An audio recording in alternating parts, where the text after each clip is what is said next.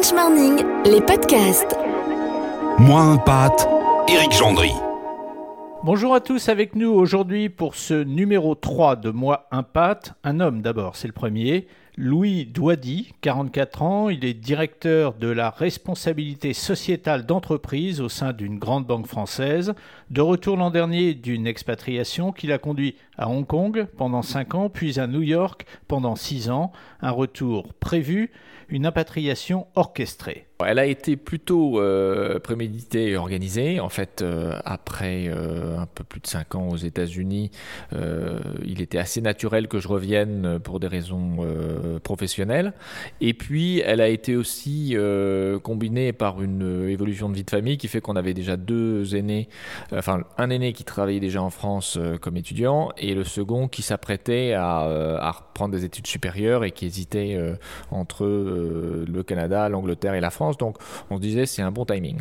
Et vous avez été demandeur dans votre société? Alors effectivement, j'ai été demandeur euh, et sachant que euh, ma femme aussi euh, souhaitait rentrer en France, elle, pour poursuivre des études, j'ai préféré prendre les devants et essayer de trouver un, job intéressant pour que justement, d'un point de vue professionnel, le retour se fasse dans de bonnes conditions. Quels souvenirs vous en gardez de cette période? Est-ce que par exemple, comme certains impatriés nous l'ont dit, on a l'impression de redécouvrir ce qu'on connaissait bien avant?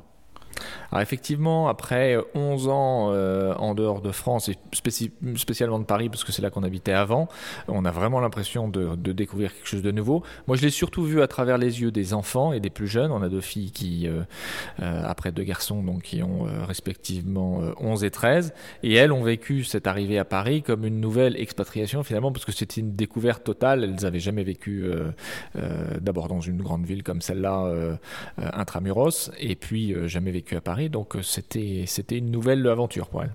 Sur le plan professionnel, est-ce que vous considérez que le fait d'avoir été expatrié, d'avoir connu d'autres mentalités, d'autres méthodes de travail, est-ce que ça vous donne un plus au moment où vous revenez en France? Est-ce que ça vous a donné un plus?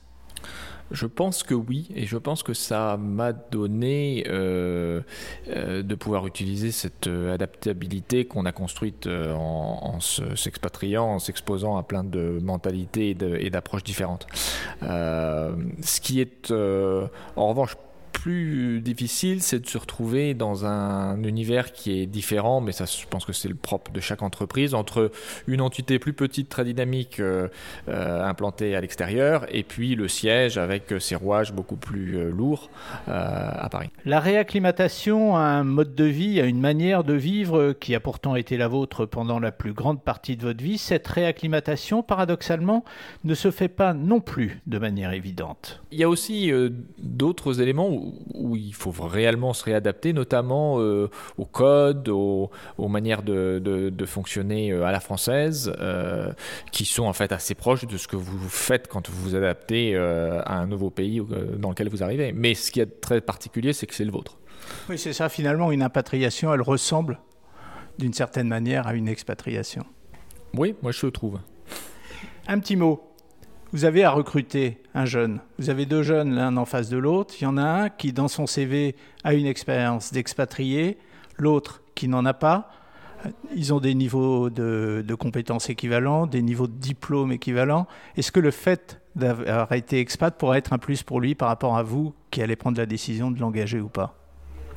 Bah, naturellement, euh, en tout cas, ça, éveillera ma curiosité et euh, j'aurai envie de le rencontrer et de voir comment est-ce qu'il a vécu son expatriation. Parce qu'il y a aussi des personnes qui euh, vivent des expatriations plutôt difficiles et pour lesquelles c'est pas forcément une, construction du caractère, mais au contraire, c'est un moment difficile. Donc, mais, effectivement, la plupart des, des cas, c'est quand même une occasion de, de se montrer plus adaptable, de découvrir des mentalités, d'être, de devenir réactif. Louis, une dernière question. L'idée de la, la création d'une espèce de communauté d'impatriés, euh, comme il existe des communautés d'expatriés, est-ce qu'elle est qu'elle peut être tangible? Est-ce qu'elle peut être réelle, cette idée?